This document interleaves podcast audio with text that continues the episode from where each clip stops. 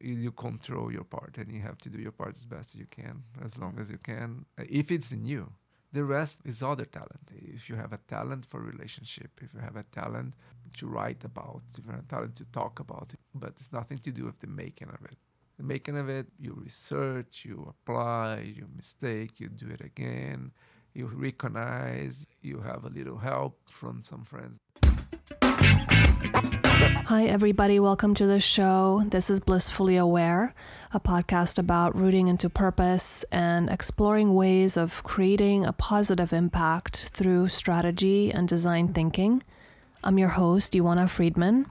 On today's episode, we're going to discuss openness with Luciano Filetti. Luciano is a commercial photographer in the fashion and still life space in New York, and he spent more than a decade, sometimes two, developing personal art projects.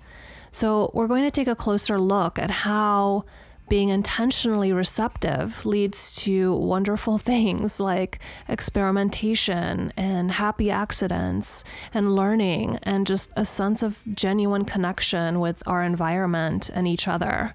Okay, let's make a show. Luciano, welcome. I'm Thank so you. happy that you're here. thank you my pleasure Let's introduce what your craft is and how you came to it. Okay, hi. I was born and raised in Brazil. Uh, moved to the US in um, 1999 for school and uh, ended up finding a job and staying here. Uh, but when I was young, I never had this. I want to be a photographer, I want to take pictures of things like that. I was later. I was already in college for architecture, and and I started more and more taking the photography part, picture of the buildings, and I thought was a nat- natural thing for me. In Brazil back then was one school that I knew that had photography, and then I decided to come to the US to go to SVA, and then uh, later ICP. One thing led to another, and decided to stay here. I was in a commercial still life and fashion part of photography, but it was good to always have a project on the side without any pretensions of oh this is art or this is this this is my expression. It's just something that i had to do for my own sanity.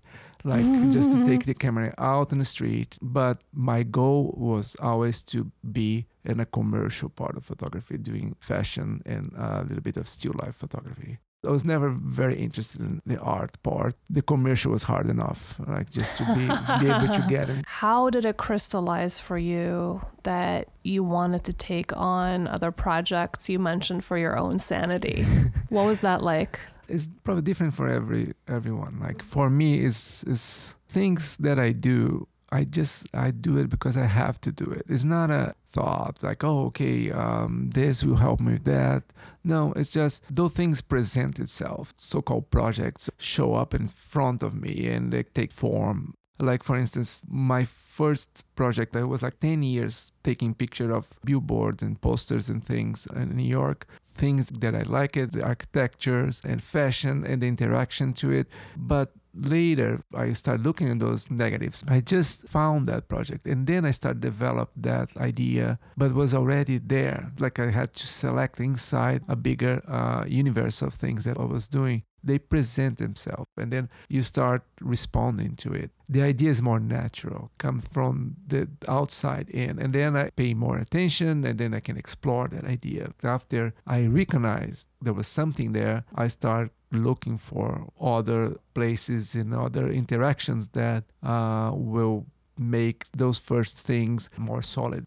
It doesn't start with you. those things just boom hits my face and then I need, I need to I need to okay maybe I need to to pay more attention to this and sometimes oh there's something here I love that visual of an idea finding you yeah as if the idea has a life of its own. It- It's I- I already think- out there. I think I think so. I think that it's out there, or at least your work is to recognize it. Development of it is never easy, and and I like to work a long time, ten years, fifteen years, sometimes in parallels. How do you collect feedback um, and from whom? Different times with different people, right? I never like to work together in a producing of it. When I'm making of it, I like to do it by myself. is an uh, editing of it that I try to use some sort of different point of view. because you're too close to the whole thing and you maybe you're not seeing okay this has a different value but even in that point even the people that you respect you should like some point say like no no no no no no there's something here you have to stick to it but in the beginning when you are still in the process of selecting for uh, some intrinsic value, at least for a couple people, and sit with the thing again. And you defend your own work sometimes. I mean, it's like you have to feel it. It's just about there's something bigger, or this person's not seeing it, what I'm seeing here. And maybe you're just crazy and just seeing things that's not there. But if you keep working it, you can actually maybe make it more clear. Mm. That's the thing. Is it So- important to you that other people see what you see in your work? Uh, not anymore because I think it's basically impossible. Ah, talk a little more about that. Yeah, I think that we are different. Different people see different things, and it's about the connections. If you can have your connection with the object, the film, the music, it's about your connection. If it's yours, and it could be so personal, that no one else could understand. I'm not too worried about this anymore. It depends where you're going with your work. If you go to sell your work, that's a problem. You need to connect to as many people as possible. Sometimes people connect for reasons that you had no idea. They try to explain what it is that they see in a work. I'm like, wow, really? It's incredible, though. Right, really? You're like, great. You can learn from other people when they're honest and they actually connected to it. I think it's rare and not even necessary that people see what you see. Yeah. If nobody sees the same thing, Uh-huh. how do you work with the feedback? That's a great a great question. Recently, I had a chance to work with a very important uh, museum person. When you can share the vision of something, it's make you more want to do more. Great. But if you're not, then what I'm trying to do is step back and see what can I learn from that point of view. Because first of all, I trust that person, right? There's no their own agenda, their own motives, and I try to learn what is there that I'm not seeing. But I try to expand my vision of the thing itself Mm-hmm. that's how I, I see criticism that I basically don't understand. Like open mind, open heart. I believe that those people approach in the same way. Would be different if you go for could be art magazine. They said, oh, this, this, that. They see things that will help their vision or their collection, their product, right? But when there's not, there's no reason. It's just pure friendship or love in the sense of, okay, that's how I see right now, and I step back and try to understand why I'm not seeing that same way Mm-hmm. and see if I can even change my point of view. But if I'm still think that I'm right, I will stick to it. I'll work more on this and try to show better what I'm saying here. Sharpen that Yeah. expression of that maybe idea. maybe it's just not clear for other people. If you can see so clear, but it's not, then it's your work to keep working. Like I don't know if there is divine inspiration, any kind of inspiration. I think there is sit, put your butt down, Uh-huh. sit and do the work, or go out and do the work. And more and more and more you do, more problems you have to solve. And you create your own problems. And this is the process problem for me, at least. How many problems are you creating for yourself these days? You create, you, create, you can create silly problems like project that I'm working right now that came out of 20 years of archive. I start moving the images around to make sense of this, organize the work in a way that I could find something. I create my own game in the sense of sometimes three, four, or five images had the same numbers because I use cameras so many times that the numbers were repeating and I start seeing uh, relationships on those images. They're from different times, they're different years, different subjects from work, backstage, or this or that, or still life, or personal projects. Anyway, I started seeing some relationship between them. Could be a flower and a nude shot. Could be a broken object and some. I just see image that worked well together as a two image or three image and I start screen grab them and just make a little selection of them. But like I said, every project presents itself like this. I was not like, okay, you know what I'm gonna do? I'm gonna go look at all my image mm-hmm. and start finding relationships. No. Mm-hmm. And then I just kept doing this. And when I realized I had like literally thousands of images and you create your own problems, right? Because my this relationship is not from images that I have. If for images that I have that share the same numbers, means there's no artistic vision behind this. It's just there's no reason for those images other than they share the same number. And after a few months or a couple years doing that, I start printing those. That's very difficult because you have to go back, find the original image, work on this image, work on the next image, print them in a way that they are ready for if I want to present them anywhere. And then when they're there, that relationship might disappear there's a problem of scale. to see if those images actually can retain those relationship between the colors, between the textures, between this movement they create. All those things has to be solved before you think, okay, this is ready to be put out there. Yeah. How do you think you developed this ability to curate feedback what do you mean? Like you mentioned a little bit earlier that there comes a point where you're like, yeah, no, I'm gonna still. I believe what I believe. I'm still feeling this way about yeah. this body of work. I'm gonna keep going. Yeah. Have you always had that ability to come back to the center and say, no, like this feels right to me? Or is this a skill that you've developed? I think you have to be stubborn. and, and, and what people call art should be an obsession the way i see it. it is an obsession it's something that you have to do mm-hmm. that will do it no matter what in some shape or form for any reason right because make you happy because make you see things different way because make you able to deal with the other things in your life if your obsession is to produce objects images or at uh, some point the making of it is the most important thing. And then if this is so important you're going to stick to things that you think is important because it's just you feel like it's important. I, I don't know if you develop this it's just like you're saying well and like i said be open. You can actually at some point say like listen yeah i pushed this and just was a failure. It's not it's not nothing there really this is why sometimes you work on different things at the same time and you find a balance. And then sometimes, yeah, no matter how important the person who said, like, there's nothing here, it's like, well, there's nothing here for you. Right. You're not no, the audience. Yeah, yeah. Maybe some point will be or not, but you can control that. You control your process. What are you working through right now? Aside from your yeah, your, no, your accidental yeah, that's accidental. Uh, that's the latest thing there. Other than that, working with the student at RISD, that oh, it's great. Yeah, for the people who um, don't know, you go up to RISD yeah, regularly. Let's tell them what that's about. Yeah, I'm, Lisa is the head of department of fashion at RISD. Uh, we worked together on a book that she created a few years ago, and when she started working with RISD, she invited me to join them in uh, documenting certain projects that they do there. And when you find someone with a talent that usually blows your mind, if you want to be relevant in doing any work in fashion, you need to be in contact with creative people, new people. Fashion is about new ideas and new ways to see and to wear and being exposed to those students changed me a lot. I became less strict on my own way to present things and try to make them part of it, their ideas, because they're bringing something very intuitive. Usually, if they're good, they're good. How yeah. often do you go up there?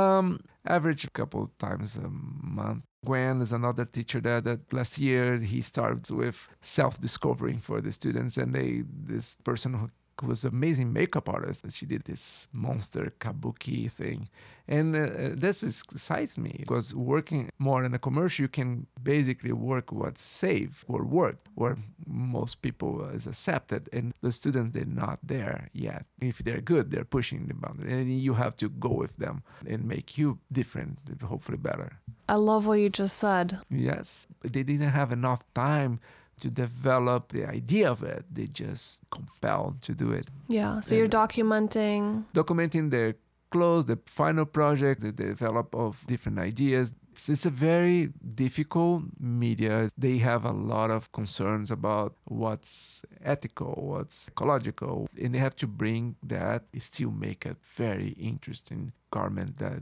it's a pleasure to photograph, to reinterpret it for them, to make them see again in a way that maybe even they didn't see it yet, mm. because it's what it's all about. And the team there, the teachers, and they're amazing. They're super creative. Everybody I've ever met or worked with who's come out of RISD has been a dream. There's something there, yeah. It's not a big place, but you can see, it's, at least in the fashion department, there, they do their best. They try to motivate. They bring things from the past and things that are happening right now and try to make them be the best version of they can. They're surprising. I have fun. That's the best kind of job, yeah.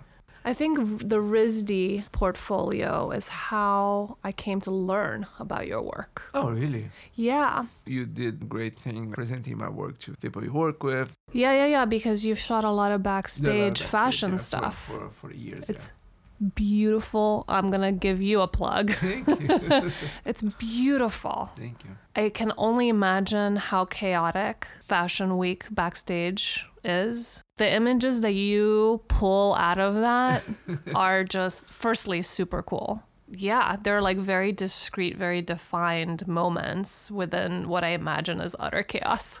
Yeah, th- th- there's the technique, then, right? What's your You- technique you, there? You use a long lens. It means like you don't have to be too close to the person, and you look for abandonment, right? People waiting for their makeup. There's also beginning of Fashion Week it's different from the end of Fashion Week. Those girls are tired. They really work a lot. Some of the girls they start from five in the morning to eleven at night, and then there's a natural slow down that I like to capture. It's like there's different approach you can approach for the crazy part of it. it. Has to do with technique. It has to do with what you want to show. You learn, right? You learn where these people are. You learn what the best time. You learn how to explore. And sometimes it's easier when you work on big shows and big names. Believe it or not, it's easier to capture better things because even if there's more movement, there's more photographers, there's more cameras, there's more everything. There's also more quality, quality people, quality products, quality of the makers. Even the simpler image is always the quality of elements that make the picture a special one, a memorable one. Can you talk to me about what those elements are? Can you describe them? when uh, you're gonna photograph someone making a pizza, right? It'd be better if the hands that's making a pizza is someone who actually knows. The knowledge is in their hands because they'll move in a way, they will prepare in a way that there's a quality of knowledge or your hands already uh, has intelligence to make it easier for you to photograph. You can ask someone to do it they've never done and you can kind of you get that. Oh yeah, it's true. But it's always something's gonna miss because there is a knowledge of doing it in this particular case that almost changed your hand. That's my approach, right? That's the reportage approach. But for anything, if you can incorporate something real, but something has a history, like in the backstage, if you're gonna take a picture of a makeup with a good makeup artist, they prepare that person face in a way. The model who knows this person work will present themselves in a certain way. There's a respect there is a, a knowledge that it's easier for you to register to take the picture and say you can take a beautiful amazing picture of someone who pretending to do things yes you can but then you're gonna have to use different elements like oh beautiful light a beautiful you're gonna have to kind of masquerade some aspect of or the lack of Authenticity. true, true authenticity yes Yeah, it's Uh, like a recipe, right? You Yeah. can have shit ingredients. exactly Or you can have great ingredients. One is going to be a crappy pizza, and the other pizza is going to, you know, propel you to space. It's going to blow your mind. the right people for you, the right material, it'll make it better work and, and you can actually do this for a living. If you're not able to do this in a consistent way, you're not a professional. I'm talking about the editorial aspect of it, but even in personal work, I'll approach similar way. Who are your ideal clients? Ideal clients. Mm-hmm. Even back to the students, people that create things that you can understand the quality of it, you can understand the beauty of it. You do your best work with people that more open and i had this uh, many years ago i had this extension to do the backstage for vogue paris here in new york and then from this work for many years I, I work only with the reportage approach. And i had the chance to work with a brazilian magazine that took me to paris to do what was in the time that chanel was consolidating different ateliers. Basically the idea the creative director for the magazine said listen we're going to go and visit all those ateliers and just construct how they're making this dress and the making of the little pieces of it and the hats and the gloves that go for it. And then in the end show the picture of the runway it was a beautiful idea. It was like a week long thing running of all the historical things in Paris. And you ask me, what's the ideal client? Uh, this is ideal. Uh, on where you see history, you see quality, you see, you try to understand process. even if it those houses they are very savvy, very good presenting themselves in certain way, your job is to try to find your own way to extract that and we had like i don't know 20 pages 30 pages of hats and feathers and people who works in the atelier and the models trying the clothes and fittings and to the makeup the preparation and then stay in front and take i had the whole process. That was quite amazing that's so special. That was yeah and, and even the whole team behind the magazine lay out beautifully. As i'm listening to you tell this story what mm-hmm. comes to me is intimacy to be part of something at such a deep level where you're witnessing the process, soup to nuts. Every person who's like touching this dress or this hat from point A to point Z, going on that journey with them yeah. is so special. And then you get to appreciate it from a much deeper angle than if you were to just see the final product on a magazine page. No, it's, it's uh, yeah, being able to reportage. The process was quite amazing for me, and there was different thing going to New York City Ballet and photographing, then trying and learning from a new choreographer. All this process, all the it was experience talent, experience history, experience people try to do their best is always for me always make my life easier. From the students to the choreographer in New York. Yeah. And there's a whole other side of your work. The flowers and the nudes.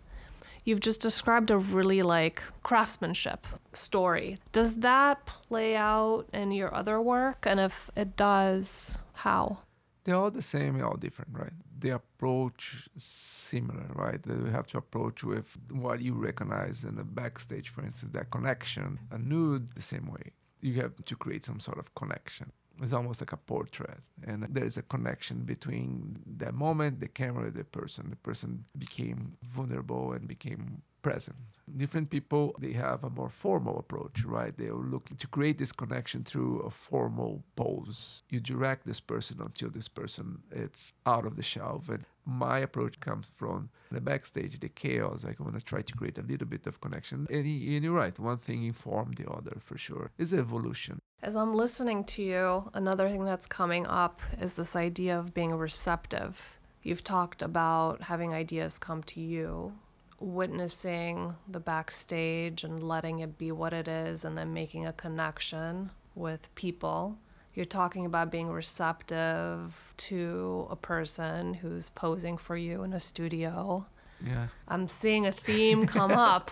yeah, being but, receptive but and open. Is, but this is photography. You just described photography.